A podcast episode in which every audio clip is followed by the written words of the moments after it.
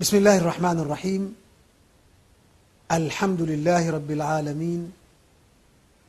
والصلاة والسلام على أشرف الأنبياء والمرسلين نبينا محمد وعلى آله وصحبه أجمعين. أما بعد wapendwa watazamaji wetu wa afrika tv assalamu alaikum warahmatullahi wabarakatuh tunawakaribisha tena katika darasa letu la sharhi au tafsiri ya kitabu umdat lahkam cha imamu abdulghaniyi lmaqdisi rahimahullahu taala. Katika kipindi kilichotangulia kabla hiki tulikuwa tukitafsiri na kuangalia yaliyomo katika hadithi ya mtume sala llahu alaihi wasallam hadithi ya tano kwenye kitabu chetu hichi hadithi ambayo tamko lake ni kauli ya mtume sala llah salam aliposema la yabulanna ahadukum fi lmai daimi ladhi la yajri thumma yaghtasilu minhu. Na katika tamko la imamu muslim la yaghtasilu ahadukum fi lmai daimi wahuwa junub. Katika darasa iliyopita tulikamilisha kusoma hadithi hii kwa ajili ya kusahihisha matamko yake. Pia tulitafsiri yale maneno tunayodhani yanahitaji kutafsiriwa peke yake. Baadaye tukatafsiri hadithi neno kwa neno mpaka mwisho. Tulipokuwa tukitoa maelezo tukasema hadithi inavyoonyesha ni kwamba huku kujisaidia katika maji yaliyokuwa kidogo. Kinachozingatiwa ni zile athari za tendo. Kwa maana mtu akijisaidia kwenye maji yaliyotulia yaliyotuama mahala pamoja athari zake ni kwamba haya maji yanachafuliwa haya maji yanakuwa hayafai kwa matumizi ya binadamu haya maji yanakuwa chanzo cha mtu kuweza kupata magonjwa ya milipuko. Na tukasema kwamba si lazima mtu ajisaidie mle mle moja kwa moja bali inavyoonyesha hata kama atajisaidia kwenye chombo kisha akachukua ule mkojo akaumimina katika maji yaliyokuwa yametulia hukmu itakuwa ni ile ile ni haramu tendo hilo pia lau alijisaidia kando ya hayo maji yaliyotulia yaliyotuama. Mkojo ule ukatiririka wenyewe ukaingia katika yale maji ukaingia kwenye maji. Bado sheria itakuwa hilo nalo linakatazwa. Lakini tukasema wapo baadhi ya ahlulilmi wameona kwa kuwa hapa imetajwa kukojoa au kujisaidia haja ndogo ndani ya maji wao wamefahamu eti nje ya maji akijisaidia mtu kwenye chombo halafu akamimina wamefahamu kuwa hakuna tatizo.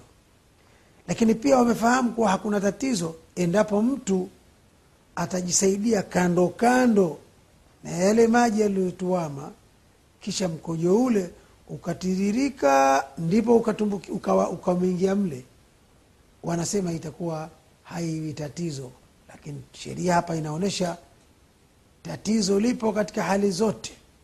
Amejisaidia mle mle moja kwa moja kajisaidia katika chombo kajisaidia kwa namna iliyokuwa karibu na pale. Tatizo ni kwamba maji yatachafuka na uchafuzi huo si halali bali hauruhusiwi kwa mujibu wa uislamu. Baada ya hapo tukasema pamoja na ukweli huu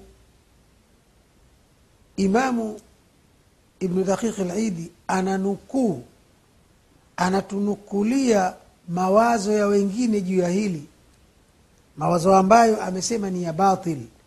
Amesema mimi ninanukuu hapa kama yalivyo mima yulamu butlanuhu qataan miongoni mwa mambo ambayo ubatilifu wake unajulikanwa bila ya kutaradadi bila ya kusuasua na kusitasita. Ma dhahaba ilaihi dhahiriya ni ile madhhabi na mwelekeo wa ufahamu waliopita dhahiria aljamida waliokuwa wakavu kabisa. Jamid ni ule hali ya ukavu wa kutobadilika kutoelekea kuelewa mtu anavyotaka yeye peke yake wao wanasemaje?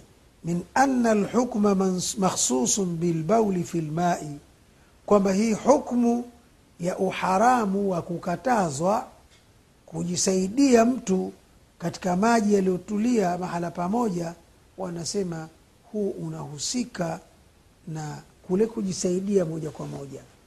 Lakini endapo mtu atajisaidia kando haidhuru kitu hata mpaka umefikia mahala umesema lau bala fi kuzin wasabahu, fi lmai lau mtu alijisaidia kwenye chombo fulani hivi wasabahu fi lmai na akamiminia yule mkojo kwenye maji. Baada ya kuwa alijisaidia katika chombo akaumimina kwenye, kwenye maji. Lam yadhura wanasema hilo halidhuru lam yadhura indahum.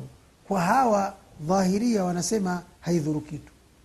Lakini wameenda mbali zaidi wanasema au lau bala kharija lma lau mtu alijisaidia nje ya maji. Fajara ule mkojo ule ukatiririka ukaenda eh, ila lmai ukaingia kwenye maji. Lam yadhura indahum. Kwa hawa dhahiria wanasema hilo aidan pia halidhuru. Imamu bnu haqiq lidi anamalizia kwa kusema walilmu lqatiyu hasilun na ilmu ya kukata maelezo ya kukata shauri inapatikana na inafidisha bibutlani qaulihim ubatilifu wa qauli yao. Ni vipi? Listiwai lamraini kwa sababu mambo yote mawili yako sawasawa endapo mtu atajisaidia kwenye maji yaliyotuama akajisaidia moja kwa moja ni sawa sawa na lau angejisaidia kwenye chombo halafu akamimina mle. Au ni sawa sawa na lau angekuwa amejisaidia kando na hatimaye ile haja ndogo ikatiririka ikaingia mle. Kwa jumla mambo yote hayo mawili yanafanana kama wanavyosema kulia kucheka zote hizo ni kelele nasema listiwai lamraini fi lhusuli fi lmai kwamba yote mawili yanafanana taathira yake kwa kile kinachopatikana kwenye maji yote ni sawasawa na wala hakuna tofauti.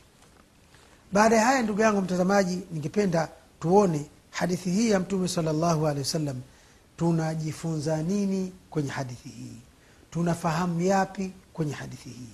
Yako mambo mengi unayoweza kuyapata kutokana na hadithi hii. Unaweza ukaona mambo hili na hili na hili lakini yale ambayo hayahitaji udadisi mkubwa wala uchunguzi uliokuwa mkubwa la kwanza katika hayo annahyu ani lbauli fi lmai ladhi la yajri. Ni kwamba sharia inakataza kujisaidia katika maji yaliyotulia ambayo hayatiririki kwa sababu gani? Lianna dhalika yulawithuhu. Kwa sababu tendo hilo la kujisaidia linafanya maji yachafuke maji yasifae tena kutumika kwa matumizi salama ya mwanadamu. Jambo la pili hadithi hii ya bwana mtume salllahu alehi wa sallam inatuonyesha kuwa muraatu lislami lisalamati lbia kwamba uislamu unachunga na kujali na kuzingatia lisalamati lbia walmuhafadhati alaiha usalama wa yale mazingira.